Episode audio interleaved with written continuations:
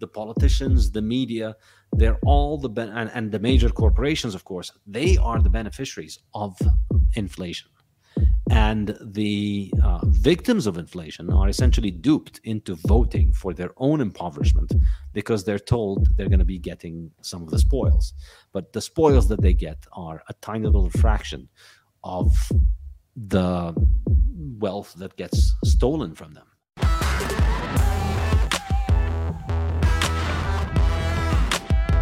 Hello and welcome to TRIGGERnometry. I'm Francis Foster, I'm Konstantin Kisin. and this is a show for you if you want honest conversations with fascinating people. Our brilliant guest today is the author of the Fiat Standard and the Bitcoin Standard, who also runs his online learning platform at saifedean.com. Dr. Saifedean Ammous, welcome to TRIGGERnometry. Thank you for having me, guys. It's a pleasure to be here. It's a great pleasure to have you on. Before we get into the conversation itself, tell everybody a little bit about who are you, how are you where you are, what has been your journey through life that leads you to be sitting here talking to us. Well, um, I'm Palestinian, Jordanian, and um, I uh, got a PhD in sustainable development from Columbia University. And I was a university professor in the Lebanese American University when I came across this new interesting toy called Bitcoin. And then it fascinated me, and then it drew me in like a black hole and took over everything in my life. And I left my university job and I started teaching online. So now I'm uh, independent. Um, I just teach to students directly online and I write books and um, I talk to interesting people on the internet like you. Well, thank you for taking the time to talk to us. You, I've listened to many of the things you've, you've uh, spoken about and read some of your work. Uh, you're a very smart man, much smarter than me or Francis. So, what we wanted to do is to go through the basics for us and our audience to get a basic understanding, first of all, about money and then about Bitcoin and, and maybe other crypto stuff as well. So, first question is what is money? The short answer is money is a medium of exchange. It's something that people buy not for its own sake. You don't buy money because you want to eat it, because you want to look at it, because you want to use it for a certain thing. It doesn't have a function in and of itself. Its only function is that you plan on later exchanging it for something else.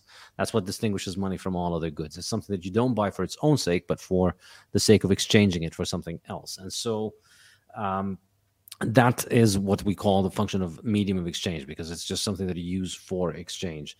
And essentially this is something that is developed naturally as humans um, you know as, as human society became more complex as humans lived and started trading with more people we started developing more products we started living in larger societies. The idea of trading things directly for one another becomes increasingly impractical. You know if it's just five people on an island then all the all the, the only things that they can produce are you know maybe five or ten things or 20 things between them. It's easy for them to keep track and to just exchange things directly. But, uh, but as the number of people grows it becomes difficult for them to exchange things directly for one another because you know the thing that you want to um, you would like to acquire is um, held by somebody who doesn't have the thing that you want to give them. And so they don't they're not interested in your apples but you're interested in their oranges. They're interested in bananas. So you need to find somebody who has bananas and wants your apples and you give them the bananas. You give them the apples you take the bananas and then you give the bananas to the guy with the oranges and he gives you the oranges that you want. So um, as naturally you know as the number of goods increases in an economy naturally people start buying things not for the sake of holding them but for the sake of exchanging them. And these things are media of exchange. But over time you know bananas do a pretty bad job of being money because um, you know they spoil in a few days and uh, not a lot of people want bananas. If the guy that you uh, wanted to uh, give the bananas to changes his mind then you're not going to find a lot of people who want the bananas. So over time um, the things that end up playing the role of money end up ha- acquiring certain end up having certain properties that make it that make them uh, suitable for the purposes of being a medium of exchange of being exchanged. And um, you know some of these properties are that it is divisible. You know bananas aren't very easy to divide into smaller pieces and that you can combine small pieces into one big piece. So the whole thing is homogeneous and oh, another property is that it is portable that you can move it around. So houses aren't very good as money because you can't move a house around. Uh, you can't take it with you. Same is true with land. And um, i think over time, though, you know what ends up uh, what ended up being the most uh, uh, common form of money around the world by the end of the 19th century was gold. And so, in my book, The Bitcoin Standard, I begin by explaining what it is that makes things good as money, and why is it that gold was the world's only money at the end of, or the world's prime money at the end of the 19th century. And my explanation for that is that the property that matters the most for monetary selection is monetary hardness, how hard the money is, because that determines the ability of the money to hold on to its value over time. And in the long run, that ends up being the most important property because, you know, bananas will rot, um, fish or any kind of food will also rot. Um, other metals will rust and decay and corrode, but gold doesn't rust, doesn't corrode. And more importantly, gold because it doesn't rust and corrode we're constantly stockpiling more and more gold all over mm-hmm. the world and we're not consuming it you know it doesn't you you you consume copper you put copper in machines and then the machines run out and the copper disintegrates and rusts and is thrown away but you don't consume gold you know you uh, people mined gold 5000 years ago and that gold is still running around the world today being gold it's in somebody's necklace or in somebody's gold coin it's still there. It doesn't rust, it doesn't corrode, it doesn't ruin. So the result of this, the implication of this is that we have thousands of years of gold production piling up. Saifedean. Can I interrupt just with a sure. very layman question? What's the mm-hmm. difference between gold and silver, and why do we perceive gold as having more value than silver? Yep, that's a great question. So the difference primarily is that uh, silver can tarnish and can uh, and, and can ruin and it does get used um, does get used up but gold is not that does not ruin at all and gold is more scarce in the earth's mm. crust and it's mm-hmm. harder to find so historically silver had a lower value than gold um, we had a bigger abundance of silver but the, those two metals were the two monetary metals by the beginning of the 19th century. Before that, you know, copper and iron had been used as money, but then they lost their monetary role as well. And the reason for that is uh, their monetary, their, their non-monetary uses or their industrial uses became pretty significant. So people were using copper for all manner of things, and that leads to the corrosion of the copper. And so, therefore, what happens is if this is why you know a lot of people say well money is just a hallucination or money is just a, a shared um, a, a, shared social contract between people. You know, we can decide that we want gold to be money, or we could decide that we want copper to be money, or we could decide we want pigskin to be money. And if we all decide it hard enough, then we can make it money. And I think that's completely nonsense. If we all decide that we want to make copper money tomorrow, it doesn't matter how hard we want it. It doesn't matter if everybody sells everything that they have and buys and puts all of their and stores all of their value in copper. It's not going to work as money and the reason is you keep the, the, if we buy if we if we keep stockpiling copper and we keep using it as a store of value the people who are able to mine copper are just going to keep mining more because the more we buy it mm. and use it as money the more its price goes up the more the miners are incentivized to produce more of it the more they produce of it the more they bring it on the market they crash the price so no matter how much you want to store copper as a store of value, eventually the mining production will uh, catch up with you and it will bring the price down. It's not possible to keep the price of copper significantly high because it's very easy for people to make more of it. And because it rusts and corrodes and gets used up, the quantities that we stockpile will you know will eventually um, decline you know they will get used up and, and, and they will corrode and so new production is a large percentage is a large percentage of existing stockpiles. This is true for all commodities and all goods, with the exception of silver and gold. Mm. Those are the two ones that manage to maintain large stockpiles, wherein annual new production is small compared to the existing stockpiles.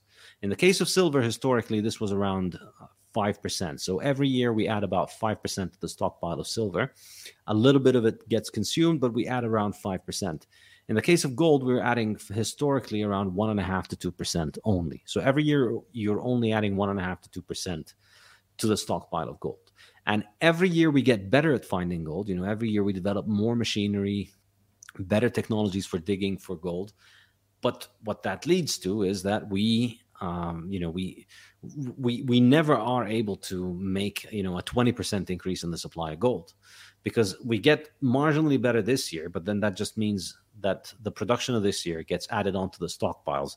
The stockpiles get bigger. So the production next year even though it's bigger it's still it's still the same kind of fraction because the stockpile is also bigger mm. so that ratio of the supply increase uh, annually in the case of gold has always been around one and a half to two percent, and that's why historically I think gold became money. Silver was like in second place.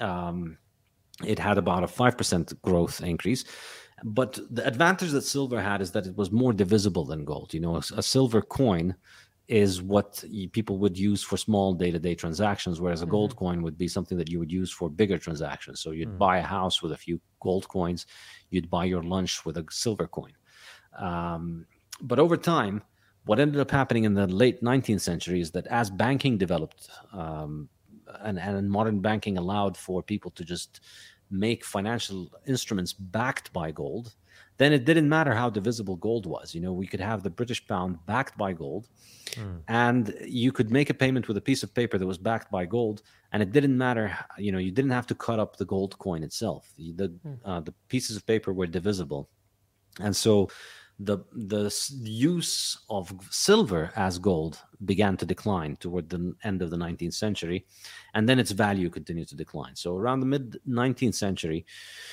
the price of silver in terms of gold was uh, 15 uh, to 1 so 15 ounces of gold 15 ounces of silver would buy you one ounce mm. of hmm. gold something in that range today it's around 100 or so so it's wow. dropped significantly silver has mm. lost its value um, significantly compared to gold Safety toward the end of the 19th century just yeah. to jump in again i know you're probably going there anyway but it seems like we're, we're getting to the point of we're talking about uh, you know, gold is fairly consistent in having a certain value, and you talk about creating currencies that are linked to gold. And then comes a point in human development when that link is broken. And that, I think, is where a lot of the modern issues we have uh, that we're probably going to talk about a little bit. So, talk to us about that and, and how we got there and how that decision was made and some of the consequences of that. Yep, this is a, a, major theme in my two books, the Bitcoin Standard and my second book, the Fiat Standard. Um, so, in the Bitcoin Standard, I traced the development up until this point where gold basically won over all the other monies, and the conclusion that I get to is that the hardest money always wins. And we also have several other examples. You know, uh, you look at seashells, and you know when gold comes into a society that has seashells, uh, the seashells lose their monetary role because it's hmm. easy um, you know, it's not because people just think, oh, well, gold is shiny and yellow. It's because people keep making more seashells, and but they can't make more gold. So the people who have gold maintain the value of their wealth in the gold, but the people who have seashells witness their wealth disappear. So uh, it, it's not a matter of choice, and this is this is uh, I think the main issue that a lot of economists don't get. They tell you it's a matter of choice. No, it doesn't matter how many people choose to hold seashells it's uh, it's it's the choice only hurts the person. It doesn't affect the consequence. Inevitably gold is going to drive out seashells. Your choice is whether you go poor holding seashells or you trade your seashells quickly while they still have value for some gold and you manage to maintain some wealth. So this is what happened and i think um, I personally think this was, you know, the development of the gold standard is not just me, but a lot of people also think the development of the gold standard at the end of the 19th century, when the entire planet was basically using the same money and all the global currencies were effectively uh, just different weights of uh, gold. So there was no exchange market as it is today, where, you know, the price of the dollar and the pound and the yen are fluctuating. The dollar and the pound and the yen and the, all the other currencies were just different weights of gold, mm. specific number of grams of gold. And so the exchange rate hardly ever moved. There was no foreign exchange market uh, variation. Uh, it was just uh, similar to the exchange between meters and inches and uh, different units. They were fixed. So all of the world running on one currency, and that currency being hard, in my opinion, is basically the pinnacle of human civilization at the pick, uh, at the turn of the 20th century at the beginning of the 20th century. That's when all of the most incredible and important inventions were uh, invented. Everybody anywhere in the world could save money into the future and they could be quite confident that it would hold on to its value. You know you mm. didn't have to be an expert in financial markets as you have to be today knowing, understanding stocks and bonds and commodities and monetary policy and all of these arcane fields in order to be able to maintain the wealth that you've earned.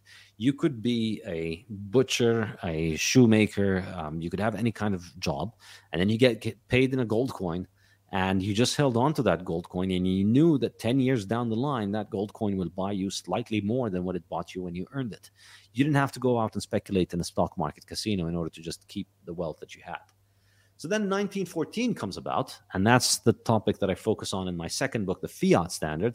And we move from the gold standard to the fiat standard where effectively governments and it's, it's, it's a long process and i describe the details in the fiat standard and um, like a lot of bad things that have happened in the world started all in England. Um, to be fair, a lot of all good things as well. You know, the steam engine and football and the three-piece suit. Uh, you you guys have done good things as well, but you know, you destroyed the gold standard, which was a terrible, terrible, terrible mistake. Um, but that led to the replacement of gold, which had a annual supply growth rate of around one and a half to two percent with national currencies, which in the last 60 years, you know, you look at the data from 1960 until today, 2020, in those 60 years, we see that the average money supply increased at around 15% or so um, in, in, the world. Uh, and so per year. Per year, yeah. Um, wow. You know, yeah. So, so like, what's the total increase then since 1960? Uh, it's enormous. I mean, if you insanely big. It is. It absolutely is. I mean, in the best currencies, you know, the, the better currencies like the US dollar or the Swiss franc or the Danish kroner, these kind of currencies, they've increased at around maybe six, seven, eight percent on average. That's the best, you know, that's four or five times the rate of increase that you had uh, with gold. And but of course, you know, you look in the history of the 20th century, you see an enormous number of countries that suffered hyperinflation, which is something that never happened on the gold standard. Mm. And on the all of these hyperinflations, you know, the money supply was increasing at maybe 100%, 200%, maybe 500% in a year. So the value of the currency was getting destroyed. So the average fiat user in the last 60 years would expect that their money would be diluted by 14% per year. That's the number that I calculated. Fiat being normal fiat. currency, just for, for late yeah. in late person yeah, terms. Yeah, government money basically. Government it's money, money because right. yeah, it's money because government says it's money. And Saifedean, can I ask why did the the the evil English in 1914 do this? Because they wanted to fight a war. Actually, this is something that is amazing. They don't teach you this in your history books, and it's something that um, you know the, the, history books in England completely uh, paper over this. There was a huge inflation, price inflation that happened in England during World War One, but uh, you don't talk much about it. But only in uh, 2017, you know, 100 years after uh, the event, did the Bank of England, a bunch of people in the Bank of England dug into the basement and found a bunch of papers that explained what actually happened. And it was published quite mm. recently. Um, and interestingly enough, you know, the uh, when the World War began, and it wasn't a world war then; it was just a bunch of uh, European kings fighting each other. Then the British wanted to interfere, and the uh, government introduced a sale of bonds to finance the war. The English people, being you know not sociopaths, mm. did not buy that bond issue. They didn't buy a third of the bonds, so the government had a problem on its hand. You know, they wanted to go out and kill a bunch of Europeans, but the English people had better things to do with their money than go kill Europeans. So they only bought about a third of the money that the British government needed. So what did the Bank of England do? Well, the Bank of England got a couple of members of the bank, a couple of people who worked at the bank, high ranking officials. The Bank of England basically gave them a credit line in their own name, and they went and bought two thirds of the bonds in their own name.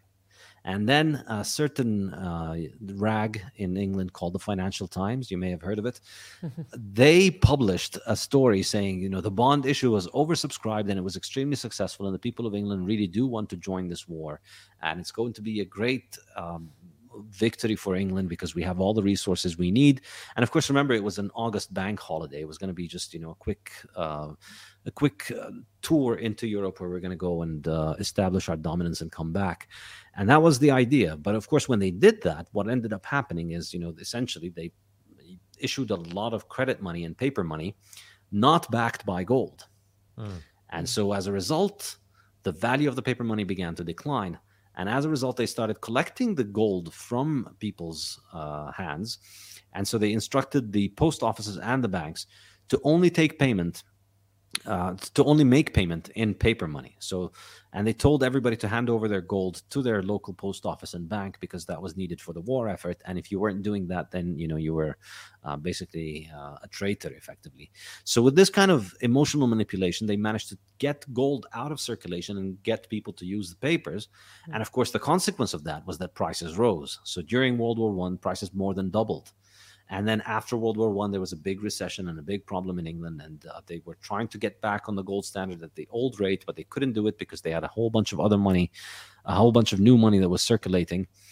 And so it, it's it, it's like a comedy of errors, where you know it's, like we're watching one of these um, um, slapstick comedy movies, but you know with hundreds of millions of dead people, where uh, you know they make this lie and then they just keep making bigger lies to try and cover it up Mm. And um, the money supply keeps increasing, and the, that creates more problems, more inflation, more economic disasters, um, destroys people's livelihood, destroys people's savings, and creates you know economic recessions and all these problems.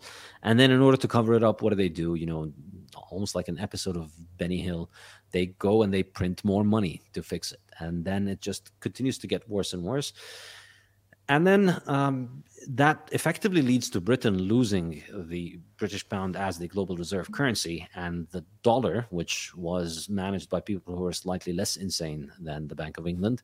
Uh, so it was much stronger and got a lot of gold flowing into the US from Europe. The dollar takes over as the global reserve currency, and it becomes the global uh, money that is, you know, used all over the world. But of course, you know, the Americans then started using that as well. And then in 1971, all the world goes off uh, any kind of link with gold, where the Bank of, uh, where the U.S. Federal Reserve uh, stops, or in the U.S. Treasury, they stop redeeming gold in uh, for their dollars, and then there's no limit on how much they can uh, print. And so, from 1971 onwards, uh, national currencies all over the world are backed by basically nothing. It's just governments that are just printing. And since then, we see price inflation takes off and government debt takes off. And um, we just i think you know it's um, it's it's it's at the root of a big big big number if not the vast majority of economic problems all over the world. But of course, it's not something that is discussed extensively in your economics textbooks at university because your economics textbook is uh, written by people who get paid from that printed money. So they turn your attention to all kinds of other inconsequential bullshit instead. hey, KK, do you believe in spring cleaning? Yes, but only when my wife does it. In Russia, men who clean are executed for not being real men, which is correct. Well, for those men who are living in the 21st century, Manscaped has an incredible offer for you. Manscaped are the global leaders in men's below the waist grooming and have forever changed the grooming game with their amazing performance package 4.0. Inside this care bundle, you'll find their Lawnmower 4.0 trimmer, weed whacker, ear and nose hair trimmer, crop preserver, ball deodorant, crop reviver toner, performance boxer brief, and a travel bag to hold your goodies. This elite trimmer is designed to trim hair on loose skin. Although your wearables might look like a couple of Boris Johnsons, treat them with respect and benefit from their proprietary skin safe technology. Complete your grooming game this spring with the new refined cologne signature scent by Manscaped. This stuff is legit and will have you smelling like royalty. The good kind, not Prince Andrew. Get 20% off and free shipping with the code TRIGGER20 at manscaped.com. The start of spring also marks the start of Testicular Cancer Awareness Month in April. Manscaped has partners with the Testicular Cancer Society to bring awareness to testicular cancer, men's health, and early cancer detection. Manscaped is committed to raising awareness for the most common form of cancer in men aged 15 to 35. Our age. Exactly. And giving support for fighters, survivors, and families impacted by testicular cancer as part of their We Save Balls initiative. Gents, you now have the perfect excuse to check yourself on a regular basis. Get stuck in. That's a huge worry for the world, isn't it? Particularly as because in the COVID era, we've all been printing huge amounts of money. And before that in 2008. And by Yep. the way, can I just say before you answer that question, as an honorary Englishman now, I've got no problem with my money going to annoy Europeans or whatever, mess it up. That, that's that's very much on brand for us. Yeah, it, it's true. It is. It is a major problem. it is a major problem all over the world. I think um, you know it's it's it's amazing when you if, if you follow the news over the last year in particular. You know, inflation is rising everywhere. Prices of everything is going up. Now, listen to the mainstream media. Listen to the PhDs in economics. Why is this happening? There's an infinite number of reasons that they'll bring up. You know, it's happening because of supply chain disruptions, and it's happening because of the virus, and it's happening because of this and that and the other thing and it's you know it's all distraction from the one very very obvious cause which is that the money supply just keeps going up.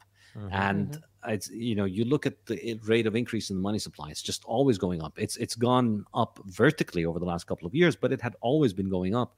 And the problem with this inflationism is it's it's like a drug addiction where you know that there's no such a thing as a moderate heroin user. Um, hmm. it's it's addictive so you need more and more and more and so even if initially let's say in the 80s inflation seemed like it was under control in the 80s and in the 90s well inflation eh, the, the the more it seems like it is under control the more tempting it is to engage in more of it and then the more you engage in it the more problems you create and then if you think that inflation can solve those problems then you're going to try and solve the problems of inflation with more inflation, which is what they're doing. And I think it is a huge problem. It's something that um, proper economists, uh, what I what I like to think of as proper economists, you know, are the alternative schools of economics, the Austrian school of economics, which is what I consider myself um, a a part of. They've been uh, harping on about this for more than a century now. That this is the biggest problem in the world economy, and they are marginalized because you know there are a lot of very powerful interests that benefit from money printing, and so um, they'd like to deflect away from this and focus on you know all other uh, other kinds of inconsequential bullshit. But now it's you know the world's waking up onto the fact it's very hard to it's it's becoming harder and harder for establishment economists and central bank to continue to make the astonishingly absurd lie that no no no no our money printing is helping fight the price inflation we're not responsible for the price inflation the reason prices are rising is because of other things and our money printing is how we're fixing this. It's becoming less and less tenuous in many more people's and, minds. and if we if we you know the people of england or the people of britain or the people of america went to the ballot box and we had a, a choice of somebody who wanted to bring us back onto the gold standard is that even possible now or have we just are we just too drugged up now and there's no way out? Um, I think theoretically it is possible. Like if you voted for somebody, yeah, he could do it. Uh, it would, uh, it would require a massive revaluation of gold. So the price of gold would go up to maybe something like ten thousand pounds an ounce or twenty thousand pounds an ounce. So theoretically it is possible, but practically and politically it's impossible. So if you look at somebody like Ron Paul in the U.S., um, you know, uh, he had a lot of grassroots support, but he could not translate that into political effective uh, success because, um, and this this is really the really pernicious thing about this. It's um, it's it's a very sustainable equilibrium because once uh, once you, you once you've started printing money, then the people who are in government have an enormous amount of power over society. And so they are able to use that power in order to get themselves reelected. And if you're going in with the agenda of, I am not going to use the money printer, it's kind of like going into war without a weapon, you know, because um, politics is the weapon, i- i- you know, democracy is. I'm going to give you free ponies and free hospitals and all of the nice things that you want, you know? And so the more promises you make, the more votes you get. So if you run on a platform of, screw you, I'm not going to give you anything, you're going to have to work for things, you're not going to make it in politics. So a lot of people have tried. Uh, there have been a lot of economists and a lot of politicians who have run on this kind of hard money, let's go back to gold platform, but it's a dead end. Um, the bureaucracy, the politicians, the media, they're all the ben- and, and the major corporations, of course, they are the beneficiaries of inflation. And the uh, victims of inflation are essentially duped into voting for their own impoverishment because they're told they're going to be getting some of the spoils. But the spoils that they get are a tiny little fraction of the wealth that gets stolen from them. And, and that's the perniciousness of the scam, you know? So you're witnessing your savings destroyed. You're witnessing your ability to save for the future destroyed and you're willingly giving it up because you're voting for people who are promising you, you know, we're going to give you free this and free that. Um, but uh, you know, we see what how this ends up. Uh, it, it, ends up with a lot of, um, you know, the, nothing is free. At the end of the day, you're just promising these things to be done with central planners. Central planners are going to be doing those things, and it's just going to um, end up being more and more expensive, and it's going to end up destroying the currency even more. So. Um, I don't really think that uh, political solutions are uh, possible. This is a job for Superman. This is a mm-hmm. job for Bitcoin. okay, and we segue nicely into Bitcoin. So look, here's the thing, Saifedean. In I think it was in 2011, a friend of mine told me, uh, he gave me two pieces of advice: get into silver, and he said, get into Bitcoin, buy Bitcoin. And obviously, me being skint as a skint comedian, I, I didn't have the option of doing it. I had no idea what Bitcoin is. I still don't really understand what Bitcoin is. Can you do a basic layman explanation of what Bitcoin is and actually why it's so powerful in today's economy? Yeah, so Bitcoin, um, you know, the I'm not going to get into the technical aspect of it because mm. it's it, it's going to take a lot of time to go into that. So I'm just going to discuss it functionally. You know, I'm not going to explain how the car works. I'm just going to tell you what a car does.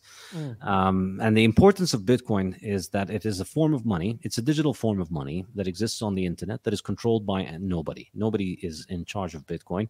It's a protocol that um, anybody can use, but nobody can control. So it only has users. It doesn't have admins. And the really, really important thing about it, which is the focus of my first book, The Bitcoin Standard, is the idea of hardness. Remember when I said uh, gold mm-hmm. is the hardest money, one and a half percent increase? Well, Bitcoin is even harder than gold. It's um, becoming harder. It's now increasing at around 2%. It started off increasing at a pretty high percentage uh, rate of increase, but that rate declines over time. And now it's at 2%, and it's going to continue to decline and then eventually it's going to uh, arrive at a growth rate of zero. So there's only ever going to be 21 million Bitcoin. There's no way of making more than 21 million. So we've already made almost 19 million at the time uh, uh currently, and there's only going to be another 2 million Bitcoin that are going to be made over the next century or so. So the supply growth rate of Bitcoin has already dropped significantly. It's around the same range as gold right now.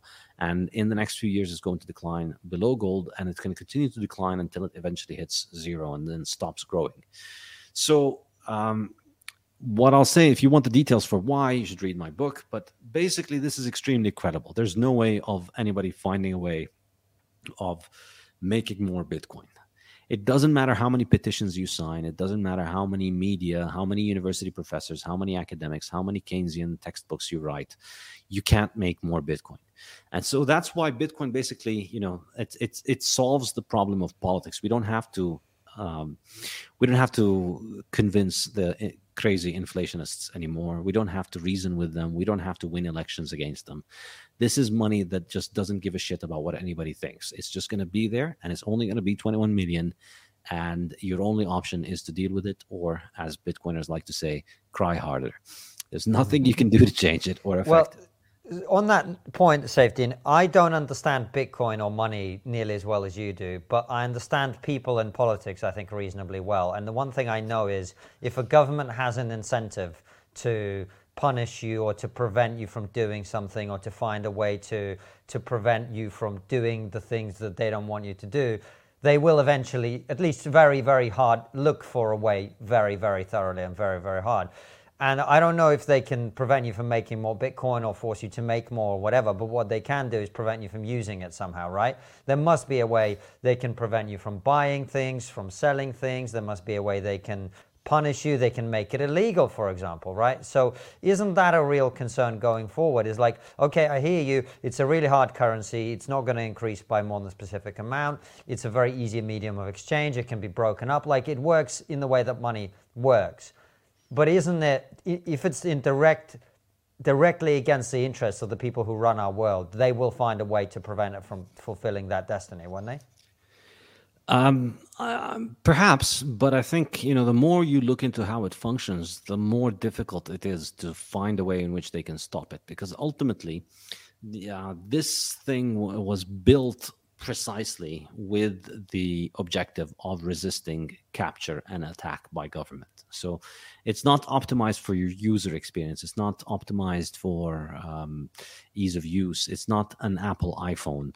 It's uh, you know it's it's not this cute app on your phone that is just um, blowing your mind and how cool it is. It's not Netflix. It's not Apple. It's an ugly contraption. You know, think about it as like this. Uh, um, ugly machine that you use to make a dirty job, uh, to, to pull off a dirty job, but it does the job that you want. And that job is resisting capture by a central authority. And so it, the, the key thing to understand here is that there's no single point of failure in Bitcoin. There's no uh, there's no trusted party. There's nobody who is a critical um, who is critical for the operation of Bitcoin. There's nobody you could kill to kill Bitcoin. There's no building you can bomb to destroy Bitcoin. There's no headquarters. There's no single computer. There's no single server anywhere in the world that you can take out and then you take out Bitcoin. Bitcoin is essentially a bunch of code. And so anybody who runs that code on their machine is able to join the Bitcoin network. So there are maybe 10 billion internet capable devices around the world between uh, phones and uh, laptops and servers and so on. Any of these just needs to uh, run the code of Bitcoin and find a way of connecting to other machines uh, through the internet and maybe not even through the internet itself. You know they could connect through uh, radios and you could connect through mesh mm-hmm. networks you know not necessarily through the internet but through just connecting through other computers that connect to other computers. With these kind of networks you you will be able to basically do bitcoin. So what it would take but in order to shut it down something else Saifedean sorry my question is at the end of the day if money is a medium of exchange and governments control whether you can convert Bitcoin into their money because that's what you're going to have to convert it into to buy stuff, right? They no, can cut you off there. That's the, that's the key thing. Like eventually, okay. you don't have to. I mean, you don't have to convert Bitcoin into um, pounds in order to buy things. You can just give somebody Bitcoin and they give you things. And so the tricky well, part. Can, are we ever going to get to a point? Sorry to keep interrupting. I just want to hone yeah. in on this are we ever going to get to a point where you can save all your life savings in Bitcoin and then be able to buy a house if the government in that country has banned transactions in Bitcoin because it thinks they're immoral or illegal or, or undermining the economic system or whatever? They've decided Bitcoin's not allowed in our country. Am I ever going to be able to buy a house?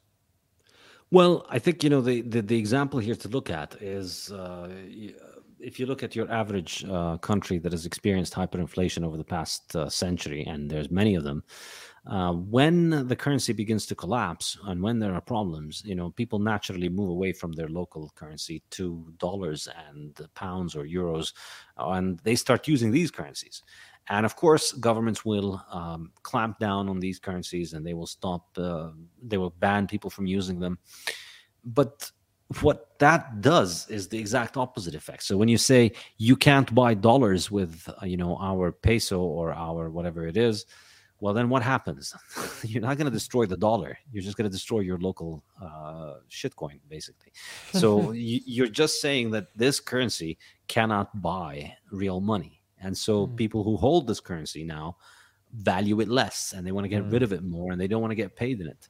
So that's uh, that's I think the reality in uh, if you so um, even if major governments decide to ban Bitcoin, you know that just gives a massive advantage to other governments to go and accumulate Bitcoin, or uh, people in other countries to accumulate Bitcoin, hold on to it, and then um, you know the people who are forced to use the uh, inferior currencies of uh, their governments are just going to witness their wealth um, destroyed and the people who use Bitcoin are going to witness their wealth uh, accumulate. And I have several examples of this happening with gold and silver. So, for instance, at the uh, late 19th century, China and India were the last two countries that were on a silver standard. And that was a massive, massive mistake for which they're still paying, I think, until today, because the value of silver continued to decline while the rest of the world was on gold. And so that's what allowed the British and the Europeans to essentially uh, economically dominate China and India because their money was appreciating while the Chinese and Indian money was depreciating. And so everything just got cheaper for foreigners in China and India, so they could keep buying more and more things. And this is uh, this is effectively what you would be doing as a government if you ban Bitcoin. You're um, you're basically um, picking the seashells. You're going with seashells and saying, yeah, we're just going to ban our peasants from using gold coins, and then we'll be able to keep uh, them on the seashell standard, and then gold will just go away. I don't think that's going to work. Saifedean, and what would you say to those people who go, look, you look at the fluctuations of Bitcoin, you know, it will surge and then it will crash, etc. It's not stable, it's not reliable and actually it's quite reckless to invest a lot of money in it. Uh, generally, what Bitcoiners say to those people is have fun staying poor. Uh, this is the kind of very common uh, um, attitude. The idea is yes, it is volatile, of course, but it is volatile going up. So the long term trend is always up. You know, Bitcoin's never been down on a three or four year horizon, it's always going up. It's uh, going up in many multiples of its value. So, yes, if you hold your local national currency, it doesn't fluctuate as much as Bitcoin, but it's trending down in real hmm. terms. Mm. You know, look at the price of houses in your local town in terms of your local currency. Anywhere in the world, you know, houses just keep getting more and more expensive every year. Well, why? We keep building more and more houses, and the technology to make houses continues to get more efficient. So we have you know, in real terms, houses are less uh, expensive. We make them much more efficiently today. And yet the price of houses continues to go up. It's not the price of the house that's going up, it's the value of the currency that is going down. And so if so if you hold on to your national currency for the long run, and even if you try to beat the inflation by investing in stocks or bonds, you're basically not beating inflation. It's very difficult to beat real inflation. When I say inflation, I don't mean the CPI number or the you know consumer price inflation statistics that the government puts out, which is just another form of fictional statistics from government. I mean the real inflation. You know, think about the house, your house of dream, the house of your dreams, where you'd love to live, and think about the price of that house. You know, look it up online if you can and see what has happened to the price of that house over the last 10 years it is going up by much more than the CPI number. Think about all the things that you actually desire, the things that you really want. You know, um, the value of precious goods. It's going up much higher than inflation, and that's not uh, the thing becoming more valuable. It's the money becoming less valuable. So the answer to this is yes. Bitcoin's volatility is a problem in the short term. If you want to hold Bitcoin for the short term, it is a problem. If you have a lot of exposure to Bitcoin in the short term, um, and you know you have short-term liabilities. Like if you're a business and you have to make um, payments then yeah it is a tricky thing. You don't want to be fully in bitcoin because um, you might not be able to make your payroll at the end of next month. So you do still need to hold some of your local operating uh, some of your currency for your operating expenses. But if you want to think about the long term you know if you want to hold money for the next five ten years um, bitcoin is really the best option. And so you have to have a long term perspective on it and you have to ignore the day to day noise and essentially understand that what we're witnessing is that this thing is just continuously going up and it's going up because the supply is fixed. There's no way of making more of it. And so um, you know the sooner you get in the more you're going to have and the more you're going to benefit and the less you're going to suffer from your local inflation. But of course you may not want to get in all in initially because of the volatility particularly if you're a business. Um, i think perhaps that might be understandable but um, in the long run what you think about what you want to what what you want is you want to maintain value you want to or increase the value and bitcoin really does this better than uh, anything else Hi, Francis. Do you have your own business? No. What do you think TRIGGERnometry is? An opportunity for me to annoy people and shout catchphrases. Birds love it. One, two, three, four, five, six, seven, eight, nine, ten. Well, if you do run your own company, you'll know how important branding is to have a successful business. That's why you should work with the Alder Files. Every project is carefully considered and tailored to ensure your brand is consistent and memorable to everyone it reaches. Most big city agencies are going to cost you an arm and a leg just so they can pay their overhead costs. The Alder Files work remotely, so you don't have to worry about being overcharged. Not only that, they're a one stop shop for all your branding needs, including brand development, online ad design, email design, web design, print design, motion graphics, and more. They do design, guys. Visit thealderfiles.com forward slash triggered and fill out the project request form to get 10% off your first project and a free consultation. That's thealderfiles.com slash triggered and get 10% off your first project and free consultation. We have the saying here in the UK, which is safe as houses, and you've alluded to the, the house price inflation that we're seeing. How would you say Bitcoin will compare to something like property over a 10, 15, 20 year period? I think, uh, I mean, we look at the past, it's, it's done much better than property. And I think it's likely could, going to continue to outperform uh, property. Um, and I think, you know, a big part of the reason why property continues to increase is that people use their houses as their saving accounts. Under the gold standard, you had a saving account which was backed by gold, and um, you would invest, you would buy the house that you'd need, and you would just uh, put, um, buy the house that you needed as a consumption good. Now people think of their houses as their saving account. You know, this is where I put my wealth, and you maybe overinvest in housing because if you have a lot of money, you know you'd rather have that money in a house than have it in a bank right it's a better investment or you buy more houses and you rent them out which mm. leads to the situation where people who have money end up with a lot of houses and people who are young and who are just getting started they can't afford to buy houses because their houses are being bid up by the people who already have the money because they're using them as a saving account. So, mm. you know, young people, the reason that young people can't afford housing and they need to get into, you know, enormous amounts of debt is that you're not just bidding against other people who want to buy a house, you're bidding against people who want to buy um, an, investment. Who, an, investment, an investment, a saving account. Exactly. And I think the interesting thing is that Bitcoin is going to obsolete this use case for houses. So I think the long run, it's gonna, you know, more and more people are discovering that you're better off putting your money in Bitcoin than putting it in a house. Therefore, I think over time that's just going to return housing to being a consumer good, where people buy the houses that they need to live in, not the houses that they, uh, you know, not not saving accounts. you you'll use Bitcoin as a saving account. Mm. Saifedean, I think one of the issues that people have with Bitcoin is it, it, seems to be because it's such a new thing, there seem to be a lot of scam artists. That you hear all these stories about people being scammed.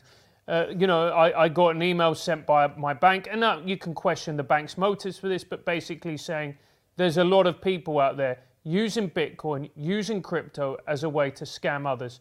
Is this being overstated, or is this a problem in the market? No, I think it's true. I think it's uh, it's it's a new technology, and it's very difficult for uh, people to figure it out quickly. You need a lot of time. You need to spend a lot of time uh, figuring it out and understanding it. Um, you know, nobody has uh, nobody's born understanding Bitcoin. Uh, you need to spend a lot of time understanding it. So that is that creates a very rife environment for people to take advantage of people who are not very familiar with what's going on and personally, I think um, you know my personal opinion is that uh, all the other digital currencies are effectively scams. Um, they're uh, they pretend to be decentralized like Bitcoin, and that allows them to sell themselves as being the equivalent of Bitcoin, but they're not decentralized. Only Bitcoin has truly managed to be decentralized because uh, you know you look at the history of how Bitcoin is developed. The guy who made it, he was anonymous. Uh, he didn't. Nobody knew who he was. It was just one person, um, and he made it. He, you know, he he, he put it uh, online for anybody to use, and then other people started to use it, and then he disappeared, and nobody knows who he is. Nobody knows uh, what happened to him. Um, he may be dead. He may have just, you know, gotten rid of that identity and uh, um, moved on with his life. But the important thing is that it's now been 11 years that he's been disappeared. So the the person, the only person who could control Bitcoin has been gone for 11 years, and Bitcoin has been running for 11 years. So we can, and, and in those 11 years, a lot of people have tried to take control of Bitcoin. A lot of people have tried to make changes to Bitcoin, and they've all failed. Bitcoin continues to refuse to be controlled. And so, therefore, when I say 21 million Bitcoin, I know there's going to be only 21 million Bitcoin. I'm, you know, I'm comfortable going out there in public and putting my name out and saying this is what's going to happen. And I know that if one day there's going to be more than 21 million Bitcoin, I'm going to have an entire bucket load of egg on my face. But I'm willing to take this chance because I think really the, the, the, you know the, the mold's been broken and there's no way to uh, make another bitcoin. There's no way to mess with bitcoin. That's not the case with all the others. Once bitcoin was up and running it was uh, the real thing. It was decentralized. Nobody could control it. And then if anybody came about and built a, another one them building another one was only going to um, work and is only going to succeed if they were able to be in charge of it if they were able to be handling it. And that's why, basically, with all the other currencies, you know, it only takes you 15 minutes of digging to figure out who are the people behind it. And it's entirely easy for the people behind it to change the supply, change the rules, and we've seen that happen with pretty much uh, most of the big currencies. That they're run like startups, whereas Bitcoin is a neutral protocol. Bitcoin is like a language. You know, who controls the English language? Nobody. There's no authority that can say what is the English language. And to the extent that there are authorities that write dictionaries, you know, they don't make up new words. New words emerge and then they incorporate them into the dictionary. So um, this is what Bitcoin is like, whereas all the others are, um, I, I, I, believe, centralized. And I think, therefore, they're they're essentially fraudulent because they're uh, marketing themselves as decentralized, but really they're just securities. Um, it's, it's, a bunch of people issuing financial liabilities. Mm. Mm. That, so, sorry. So, oh, sorry. So you'd say even a big currency like Ethereum, which loads of people have bought into, you know, which has become pretty much mainstream. You would say that that is not not a good investment. No, I I would not recommend anybody put any money in any digital currency other than Bitcoin. Mm. And Saifedean, uh, it's really interesting. Uh, you've explained things so brilliantly in, in a way that's simple to understand, mm-hmm. and I really appreciate it. And your books do a great job of that as well. Can we talk a little bit about, since you're making predictions, about the moment that we find ourselves in right now as a, as a, as a world, particularly the Western world? Uh, so let's just go back a little bit. 2008 you know, we have a massive financial crash. Our solution is to print a shit ton of money and give it away mainly to banks and to ourselves, right? Then, and, and, then, and then we, we have, uh, you know, zero interest rates or maybe even negative interest rates, depending on how you want to look at it, for however many years it's been 14 years now. Um, then we have COVID when we go, okay, well, look, we've got this disease. Let in, I don't know what you guys did over there, but in this country, what we did is we went, stay at home. The government's going to give you shitloads of money that we're going to print right?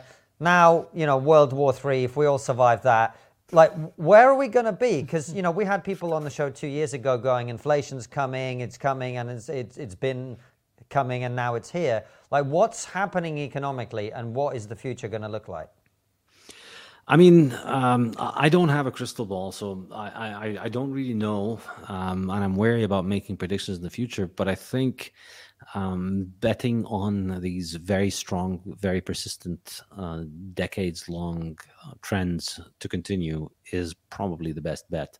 I think we're just going to be more of the same. Uh, we're going to have more money printing, more inflation, more devaluation of the currency, more price rises. And um, I think the dangerous thing uh, that we're seeing increasingly is that the more this money printing we get, the more power the government has. And I think, you know, the last mm. two years, just the insanity of the idea that government can just decide, all right, we don't want you to get sick. So, you know, uh, screw your business, screw your life, screw everything that you care about. You just need to stay home and we're going to lock you up. I think this is just completely uh, insane. Um, and I think it's something that can only happen when a government has this insane tool that is a money printer. And so, um, you know, a lot of people would say, well, what would happen if we were on a Bitcoin stand? A lot of people have asked me this question. What would happen if we were on a Bitcoin stand and then COVID comes along? How do you expect the government to shut down the world and give people free money? and the answer mm-hmm. is exactly. They won't shut down the world. And then people would have to make their own choices. And I believe in a world in which people had to make their own choices, um, COVID would have been dealt with extremely far more efficiently. I think doctors would have done a much better job than what happens now when all these, you know, um, essentially uh, non-medical bureaucrats were making decisions for millions of people rather than letting doctors and patients make their decisions for themselves. And we saw this with a lot of these medicines which i'm not going to mention because i don't want to get your youtube channel uh, canceled. But uh, you know there's a lot of these medicines that came about that were proving very effective and many doctors were speaking about them but the bureaucrats had they didn't see any power in it and so they were promoting the measures that involve power and submission and compliance and dependence. You know, they want to shut down your business so that you need the government for their money. And then you'll have to vote for the government to give you more money. And then they'll be able to control you politically and they'll be able to control you more and more. So I think it's a very, very dangerous world. And, um, another aspect of it is just the, the, the amount of government propaganda that uh, we're seeing and the ability of the government to just brainwash everybody into marching along with everything that they want is extremely dangerous. I think it's uh, sadly, I think things are just going to keep getting worse. And uh, of course, you know, nobody knows how things are going to get worse. I mean, uh, you know, if I asked you five years ago uh, what's going to happen in 2022, you know, you wouldn't have imagined that there's going to be a big war, uh, Russia and Ukraine. You wouldn't have imagined there was going to be a virus and break out. Um, these things just come out of nowhere and they show up. So I think, you know, we're going to be getting more and more of these kind of uh, dramas in uh, the next upcoming seasons of Fiat World. Um, and things are going to keep getting worse and worse until Bitcoin fixes things. And I think it's just um, we need more and more people are going to wake up to Bitcoin, and they're going to join Bitcoin not because of uh, you know not because of ideology, not because they want to fight uh, government, they want to take money out of the government. They're going to join Bitcoin because it uh, appreciates, and it gives them um, you know it protects them from inflation. It makes gains. You know, we call it number go up technology. The price of Bitcoin keeps going up. People are going to come for the number go up, and the more people join for the number go up, the more Bitcoin rises in value. And the more that this free market monetary system grows as an alternative to the clown world of fiat, um, that is just uh, threatening to nuke the, all of existence into oblivion. Um, and I, you know, it's it's a, it's, a, it's like the final scene of a movie where will the hero manage to rescue the uh, sweetheart before the bomb goes off in the building or not? I think this is where we are right now. So stay tuned. and on that wonderfully positive note, safe, Saifedean, it's been it's been a great episode, and thank you, interview, and thank you so much for coming for explaining to us and uh, illuminating not only myself but also our audience as to what Bitcoin is and the potentials of it. Uh, yeah, last... I knew all about Bitcoin Saifedean, and in, in about I can't remember when it was, probably about 2011, something like that. I bought 400 quid, 400 pounds worth of Bitcoin, and then a few years later, it doubled. It doubled to 800 pounds, and triumphantly I sold it. What a, what a legend! uh, and now that amount that I had, I think it was like half a Bitcoin or something, is worth about 20 grand. Uh, so uh, I knew I knew even less than nothing about it. So thank you for coming on and talking about it. Uh, listen, we've got before we ask you our questions from our supporters on locals only, uh, we have our usual question, which is the one we ask all our guests, uh, which is what is the one thing we're not talking about as a society that you think we really should be? Um, I'm going to go with meat. I think people should be eating more meat. Um, and uh, yes, government is constantly telling you that you need your grains and you need your veggies and you need your fruits. I think that's all bullshit. They want you to eat all of that crap because it's cheaper and um, eating meat is expensive and then it brings up inflation numbers. So that for the last 50 years since we moved on the fiat standard, and I discuss this in detail in my book, um, governments have been uh, telling people to eat shit basically because uh, they want to cover it up and then all these industrial food manufacturers have developed massively profitable business models of feeding people uh, industrial waste, which they make highly addictive. And uh, the way to beat that is to eat meat. I've eaten nothing but meat for the last six and a half years, and it's been the best thing that has ever happened to me. So I, I, I eat only meat, literally only meat and water. That's all I eat, and I highly recommend it. Um, you won't hear your nutritionist talk about it because your nutritionist's um, nutrition department is financed by industrial uh, food manufacturers. And if you eat meat, you don't desire the industrial junk that makes them a lot of money. So there's Our that. producer is a is a passionate vegetarian. We're called TRIGGERnometry for a reason. Yeah, he's walking off now. I can yeah. see. That's Yeah, it. He's, he's left. He's folded He's his done. his arms and he's furious. Yeah, yeah. Uh, so that's fantastic. So saifedean.com for your lectures, the Bitcoin Standard and the Fiat Standard, your two great books. We're going to ask you a couple of questions. But with that, thank you so much for coming on TRIGGERnometry, and thank you all for watching and listening. We'll see you very soon with another brilliant episode like this one or Raw Show. All of them go out at 7 p.m. UK time. And for those of you who like your TRIGGERnometry on the go, it's also available as a podcast. Take care and see you soon, guys. How concerned is Saifedean by the Canadian government seizing the truckers' crypto wallets and the uh, and the incoming regulations aimed specifically at crypto?